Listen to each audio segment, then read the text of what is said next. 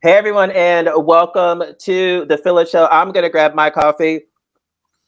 You grab yours too. You know, one of the things that I love about this show, and I hope you do too, but one of the things that it's built on is the premise that everybody has a story. Sometimes people think that the only stories that matter are the ones where somebody's super successful or super something super crazy happened, is super dramatic, or whatever the situation may be. But everybody's journey actually has such interesting stories. And as you continue to watch the show, I'm sure you found that it's like, wow, I really wouldn't have thought that, or I, I really uh, connect with that person's story. You know, living in a town that I live in, it's so eclectic, so diverse, and everybody comes from so many different places. And without their stories, we really don't know too much about them. So today, I'm super excited that we have Kurt Miyazaki on uh, today. Um, and I'm not going to do a huge preface. We're just going to jump in. You're going to learn and get inspired today. Kurt, how are you? Hey Phillip, how are you doing? Hey, I'm I'm I'm super. I got my coffee here. It's a beautiful day. All right. Well, I'm honored to be on your show, Phillip. Oh, well, thank you, Kurt. Thank you, thank you, thank you. And for those of you who don't know, we're going to get into it.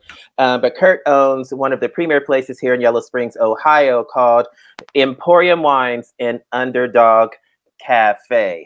Kurt, before we jump into you know what the Emporium is, what it's all about, you live in Yellow Springs. You've been in a lot of different places. You've been in Milwaukee, North Carolina. You know, what's your kind of background and how did you end up in this little old town? Well, it's a kind of a long story, but my kind of there's a long trajectory for my family. Uh, I'm a third generation Japanese American, which is Sansei, and uh, my mom is from Hawaii originally. My father's from the West Coast, um, Tacoma, Washington. So both of them made their way to the mainland, to the mid Midwest.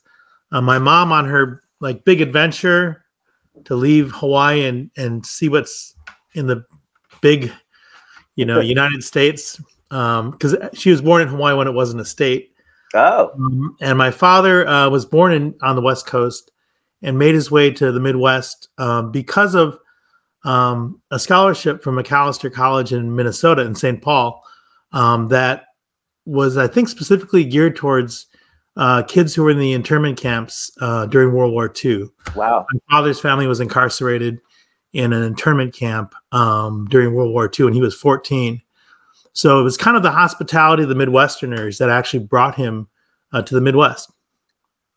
Wow. Yeah. So the the larger movement is coming from other places and ending up kind of in the middle of the country. So my mom uh, ended up being in uh, Minnesota Mhm. as a teacher. She did a, an exchange with another a teacher. She was a kindergarten teacher in Hawaii, and she did an exchange with a kindergarten teacher from Minneapolis, and they both switched um, in some kind of exchange program, and they both stayed where they ended up being. So um, yeah, and then my mother and father met in Minnesota, um, and the rest is history. Oh my goodness. That's So how me and my family ended up in the Midwest. Now, I know that you are an educator as well. Do you think that you got your passion for education um, from your mother?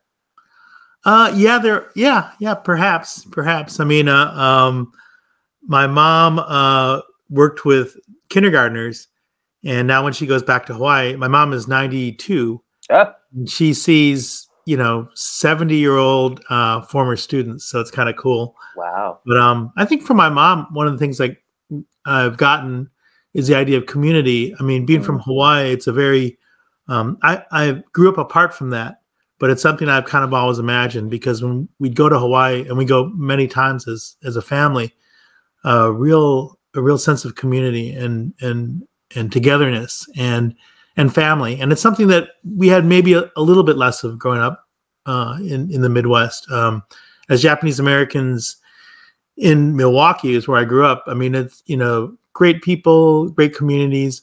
Uh, at the same time, a little bit of this this kind of uh, isolation. Mm, Um, uh, yeah, I mean, not, not to over uh, uh, dramatize it, but it's, there was a certain sense of isolation because my suburb was um, a very kind place, nice place, but at the same time, we're the only one of the only people of color in the neighborhood uh, and at the school. So it was a, it was a little bit of a different experience. So living there, um, where did you move to after that, and how did you start your journey towards? Okay, I'm going to go and become an educator, and then we're going to get to how you all of a sudden became a business over owner of so many years. Uh-huh. Yeah. Um, well, uh, moved around a bit. Um, went to school. Um, at a certain point, decided that I wanted to uh, pursue um, graduate school Mhm. and teach. Um, so I ended up going to the University of North Carolina in Chapel Hill and got a degree in uh, political theory, political science, with a, a concentration on political philosophy and political theory. And my my uh, oh, early in my graduate uh, studies, um, a, a very wise person told me to write about what you have to write about, Hmm. write about what you need to do. And so I ended up writing about um, and looking into the idea of, of of homesickness and finding a place in the world. And so, even though I was a political uh, theorist, um, I used that kind of that my, those ideas to look for um, how we can find a place in the world and feel at home. Um, and so that has kind of been, and and a lot of things in life, especially I think in my case, I mean, you know, I don't realize that there are these threads that hold my life together until I've already done them. Mm, I didn't realize that I was writing about things that actually um, connect the different parts of my life together.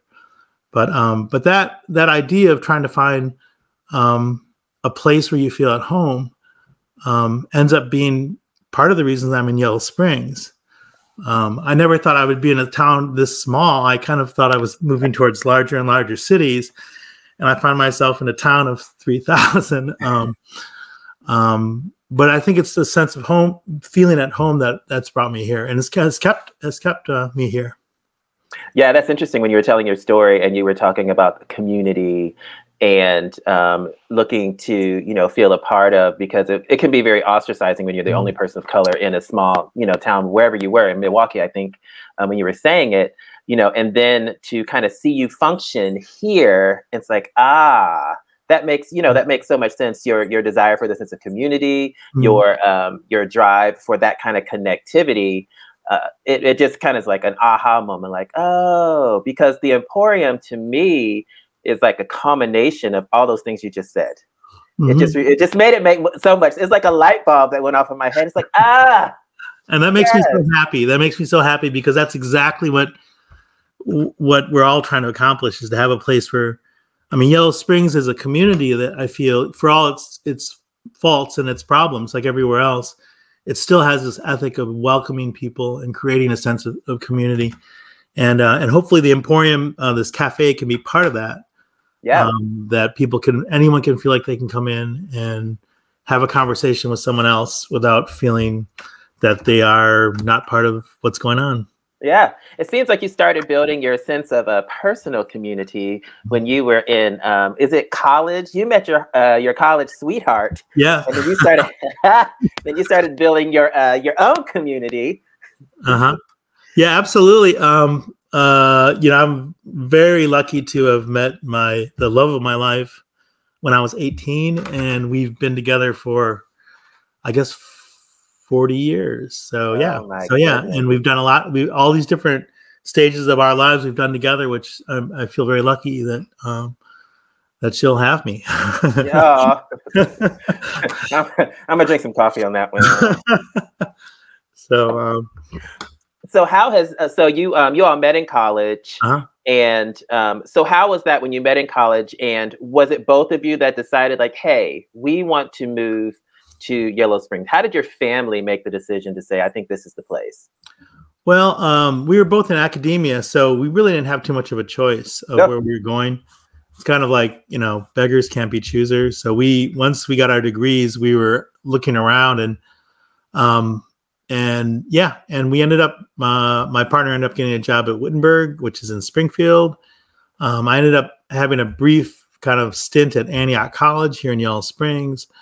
Um, and so yeah, so we and the when we moved here from Chapel Hill, North Carolina, my brother who was living in Cincinnati at the time said, "I know exactly where you need to live," and he um, uh, went and found a, a little house for us in Yellow Springs. And at the, this is a while ago, so he sent like pictures. I think it's Oh, wow. the internet of the house, and we we signed it without uh, you know the lease without seeing seeing it, and then we came in and it was just amazing. And and uh, and we I think Ru- Ruth and I felt a real affinity to Yellow Springs almost almost immediately. I mean, from meeting our neighbors and from from walking around downtown. Before you saw the pictures, that's an incredible um, Mm. Setup, if you will. Before you saw the images of Yellow Springs, were you familiar with the community at all? I had a I had a pretty interesting professor who was an Antioch College grad, and and and when I look back, it's like now now it all makes sense. But I had a really interesting, uh, and actually she was more of a somebody I knew of who was uh, quite a thinker. Mm. Um, and so when I w- I was interviewing at Antioch College, I ended up contacting her and asking her about her impressions. And uh, but uh, yeah, yeah. So uh, it it's been um, yeah, yeah. We ended up both coming here pretty much because of work, but allowing us to stay. I mean, you know, there are other places to live, and um, and I I'm so happy that we were able to find a place that that uh, you know we love more than even me, more than our jobs. You know, that's Wow. that's something that's uh, excuse me, kind of kind of difficult to find. And I, I had friends who were looking all over um, the country for jobs because you have to in academia, and you know, quite frankly, some of the places might not have been very hospitable to them, and so and you couldn't really choose sometimes. So you might be in a place where you don't feel as comfortable, and so I we're, I feel like we're very lucky we ended up here. So, going from academia, how did you go from academia to Emporium Wines and Underdog Cafe? That seems like a it seems like a huge leap from wine and coffee. Well, we eh, we've always I've always loved wine and coffee, so that's been. Uh, but what ended up happening was I've always had a, an interest in cafes, and in fact, one of my chapters in my dissertation was on public and private space and the cafe space in the 19th century and uh, early 20th century, and um, and so I've always been interested in cafes. And in fact, my uh, Ruth and I have had always had an interest in in somehow having having a space that's like a cafe space. So it was in the plans before um, before I left academia, and uh, but what ended up happening is uh, Ruth and I decided to start a family, and uh, we had our, our young our our son when we were both tenure track um, and in at the same school, um, which in many ways in academia is just winning the lottery to have two tenure track jobs Yeah. at the same school. Yeah, I mean, we were just so lucky. So it was very difficult. And, you know, I enjoyed my colleagues and my classes.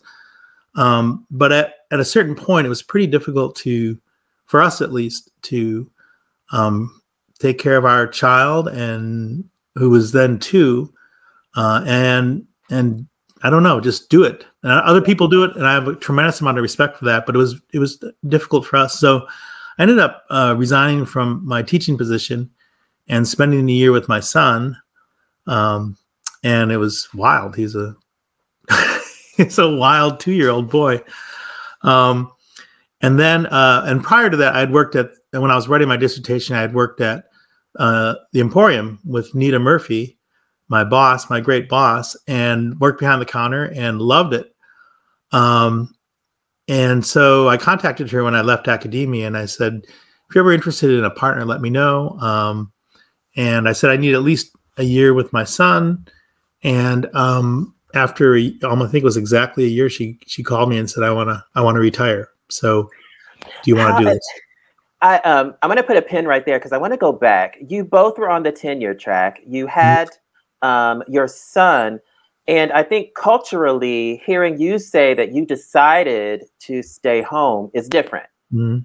Yeah, You know, how did you all make the decision together to say it's going to be you that stays home? Because in our mind, stereotypically, it would have been your partner who stayed home. Stayed home.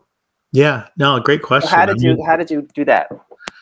Yeah, gosh, you know, I mean, um, that's a great question. I mean, I think we just talked it over, and that was something that uh, Ruth was also um, farther along. She had gotten a tenure track job before me, so I was a visiting professor, and I had been there for a while without being tenure track. So um, she was ahead of me. Probably had probably had a better chance of getting tenure than I did too. So she's, but um, so yeah, so I think it was, and I think also to be honest with you, um, I I have kind of a I, I get restless pretty quickly, and so um, you know I really enjoyed the job and I enjoyed my colleagues, but um, but I I can get kind of twitchy and wanting to leave things. So so that seemed like the right thing to do at the time, and Gotcha. and, and now my wife is you know the has done has had a, a great academic career and is you know so and it works out it worked out pretty well and it's good to have balance because instead of us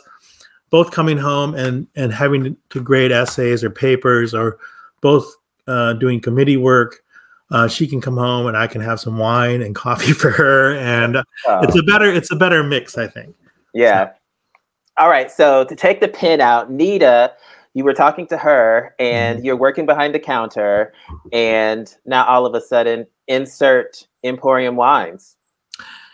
Yeah, yeah, and it was interesting because she had done it by herself for so long. Uh, an amazing woman, uh, pretty much ran ran it with the help of the community, but also was just a really amazing person. And she's still she's living out in Berkeley now. Um, I'm very indebted to her to, to for her to entrust the Emporium uh, with with the with some young upstart, young young at the time, but um, but she um, yeah, she was a great person, and I think.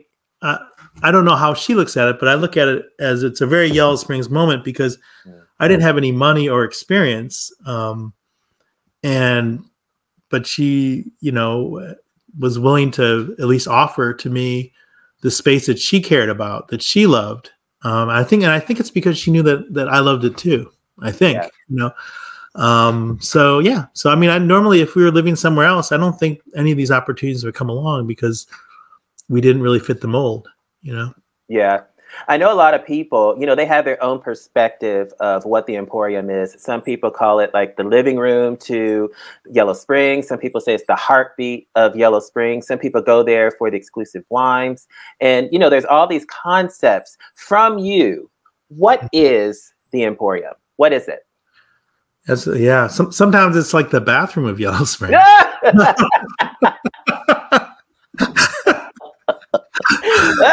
we do we do have the only uh, public toilet. And, uh, well, I mean, it's hopefully it just reflects back the town um, because it it it it.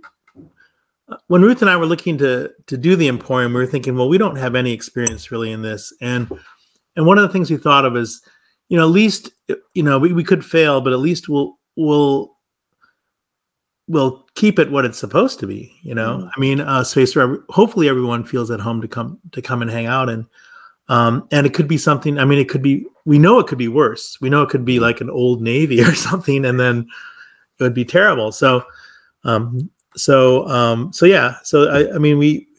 I see it as more of a mirror of the town. Um, um, we don't really. A lot of things about the Emporium um, are just provided by the town, by the people. We provide the chairs, the tables, the atmosphere. We try to make it so everyone, everyone feels welcome. But um but it's the it's yeah it's just I, and I and I always say this but I couldn't do this. I'm not really a business person as as you know Phillip. But um but it I don't think I could do this in another town because it's more like there's a community and you know I'm allowed to have a space and it works. But I don't think I could go out in the world and create some business and and and it's more about the community it's set it inside the community Yeah. The Emporium has a lot of very unique features. And one of those features kind of aligns with one of the two things we were talking about, and that's wine. You know, the Emporium has an amazing selection of natural wine. Why was it so important, or why is it, you know, so important for um, the Emporium or for you to have such a kind of like a wine identity? Like, what's the Mhm. passion there? Because you're, you're all about wine, and I love it. You know, what's the, you know, what's the, what is it? Yeah, I mean, it, you think about. I mean, we have we have great espresso, we have Mhm. wine, we have chocolate. I mean, it's we have a lot of, and then we got this great food. I mean, it sounds like I'm promoting, but I mean, it's it's really a pleasurable place, and it's a pleasurable place to be.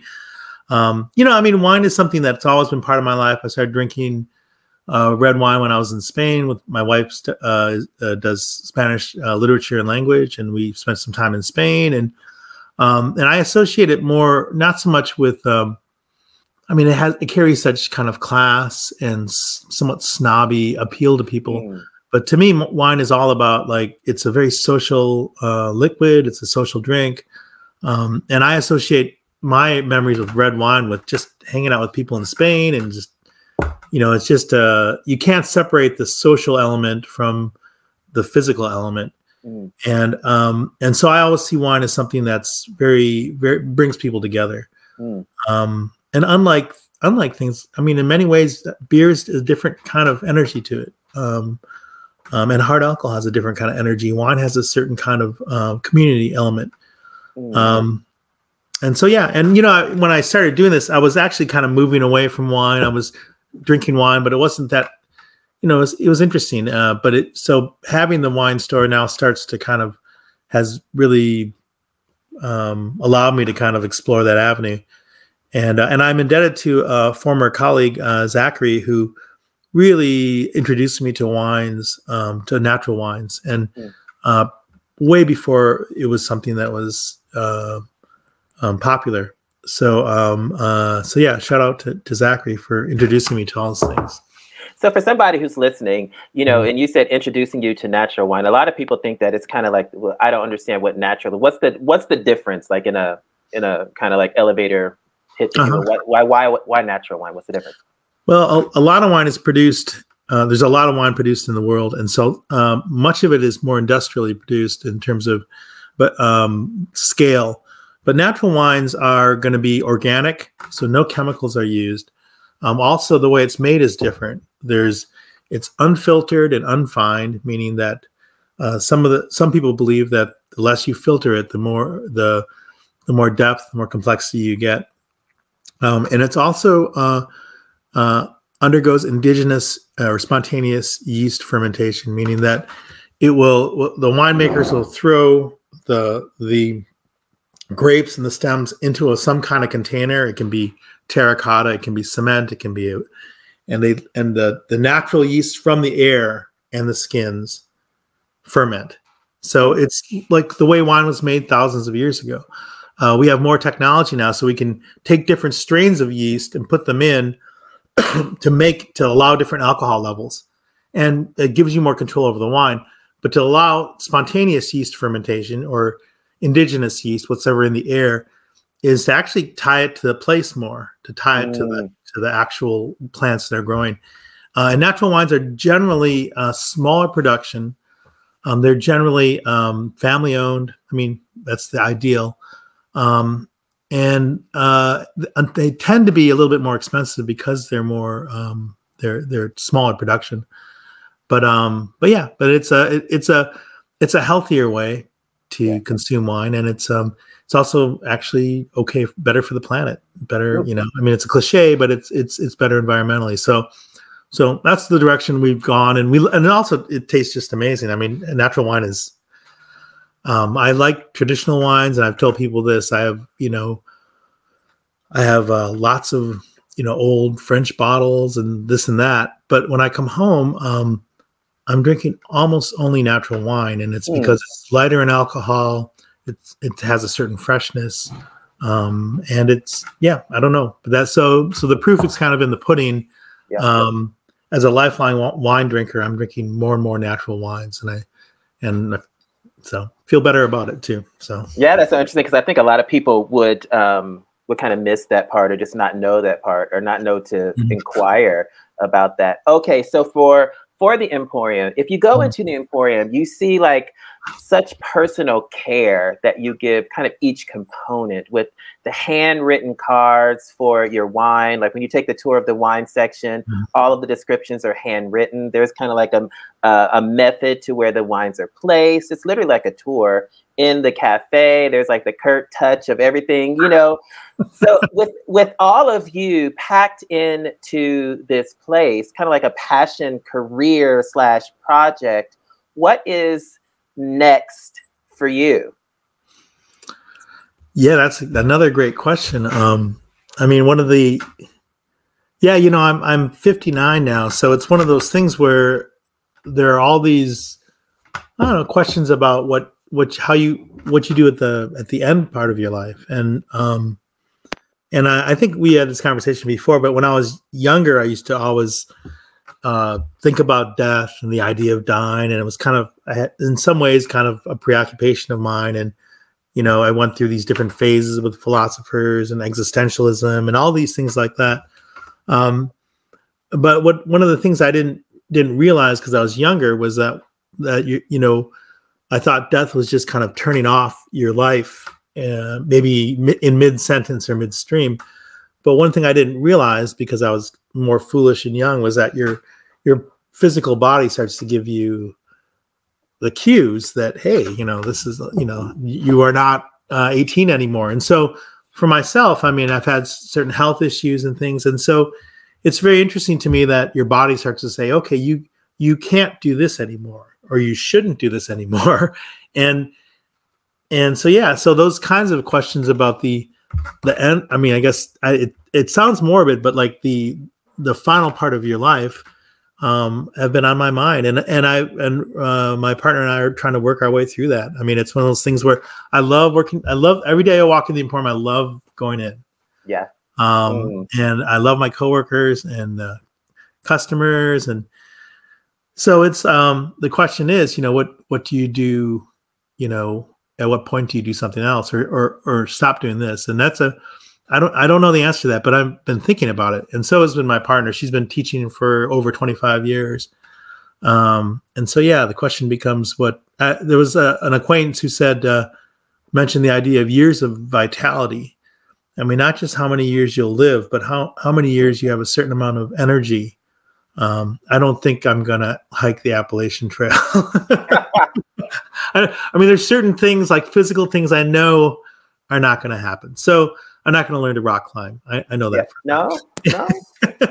So, so yeah. So it's a great question. I mean, uh, we're just trying to figure that out, and those are the kinds of things that um, that I think it makes li- life wonderful with my partner because we can talk about these things and we don't know the answers, but you know, we're we're you know, it's this is this is it. We have to figure out what's going to happen, and that that's kind of what you know happened a bit with with all our life changes. I'm so lucky to have somebody that's been with my life, be, been with me my whole adult life, and somebody who um, I can talk to about these different, you know, big changes. And um, it's just so happened that in our lives we've moved to different places um, for each other. Um, and almost it's kind of it's been a certain amount of kismet because um, I moved to Chicago to be with her, and then I got uh, then I moved to or we moved to North Carolina, and she moved with me, Mm. and then she got a job in Springfield, Ohio, and I moved with her. So it actually actually is my my turn next, but it's worked out well that we've been able to make these big decisions and have uh, and and be together on that. But that that's what we're looking at right now is kind of what's the what's the what's the last part of your life like. So Yeah. we want it, we want it to be a choice, you know. Hopefully, Yeah. Well, you know, you know, I didn't mean to make it sound like it was going to be tomorrow. you know, you know, so there's so because the um, the Emporium has such life. You know, there's you know live music on Fridays. There's the wine tastings. There's the kitchen. There's the burritos. There's so much. You know, and when you think of all of the expansions and you think of all of that, you know, next steps could still be there. But you know, just looking, it's like, well, what do I want this space to be, right? Yeah. And then you know, after you know, this space continues to grow. You know, what what will I do? you know that and i love the fact um I love the fact that you guys have been together, like you said, and you've been making these decisions, and it's the give and take, and then deciding together, like, hey, what are we gonna do now? Mhm. You know, and it can be, and it doesn't have to be the last days of your life, but what you know, what's you know, what's the next step? What's the next plan? You know, The, the next step is for me to, to join the, the table of the old timers, Oh, the Emporium, have a cup of coffee. right. Add your money to the little bucket and keep it That's going. That's right. That's right. That's right. Oh my goodness. Well, the Emporium is um, is such a pivotal role. It plays such a pivotal role here, and I think listening to your story, it's it's understandable as to why it's so personable and how it keeps going. Because you definitely your passion for that type of community and that type of experience really exudes out, and um, and it's such an incredible thing. And your story is just it's just incredible. I know that you know, being together for that long. Some of us are single, so I ain't gonna say I don't like it, but it's a cute story. It's a cute. You may, you may find love at the Emporium. uh, listen, we'll just put it out there. Look, I'll be there tomorrow from twelve to five. so Phillip, Phillip, we've had um, two weddings, one of them impromptu at the Emporium, Mm. and at least a couple uh, romances and marriages that have come from meeting at the Emporium. But wow. I remember one time I showed up and there was a woman standing in the Emporium and looked, you know, she, and just from her look, I thought something's up. And I'm like, hey, you know, I talked to her, talking to her, and she's like, I'm a Unitarian minister. I'm supposed to meet a couple here. And they, they came into the Emporium. She was looking for them and she married them in the Emporium. And I opened a bottle of cava and we had some, had some sparkling and, uh, wow. so, it's- and that was unbeknownst to us. We we didn't know we were gonna host a, a little ceremony, but yeah. So so lo- there is love in the Emporium. Yeah. Well, you know, that, that means there's hope. So let me schedule my stand outside and see what happens. You can get a minister on call at any Right. moment. Yeah. so Kurt, Kurt, thank you so much for taking the time out and uh, and talking with us today. Thank you, thank you. Uh, well, thank you, Phillip. You're you're you're one of the people in Yellow Springs that uh, makes it what it is.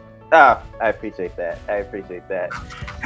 so if you got nothing else, you know, everybody's story matters. And you would be surprised, just like it's uncovered and discovered today, how much somebody's story really impacts your life. How much of Kurt's story and his decisions to go to the Emporium and to really foster that sense of community and continue to foster it really impacts everybody's life that comes into that place or hears about it. So if you're out there and you're thinking that your story doesn't matter, your impact doesn't matter, what you do day in and day out, what your passions are, they don't matter. Hopefully, this story and Kurt's story and the story of the Emporium helps you to understand that each person is connected and your story matters. Remember that you are the best you in the world, and we will see you next time here on The Phillips Show.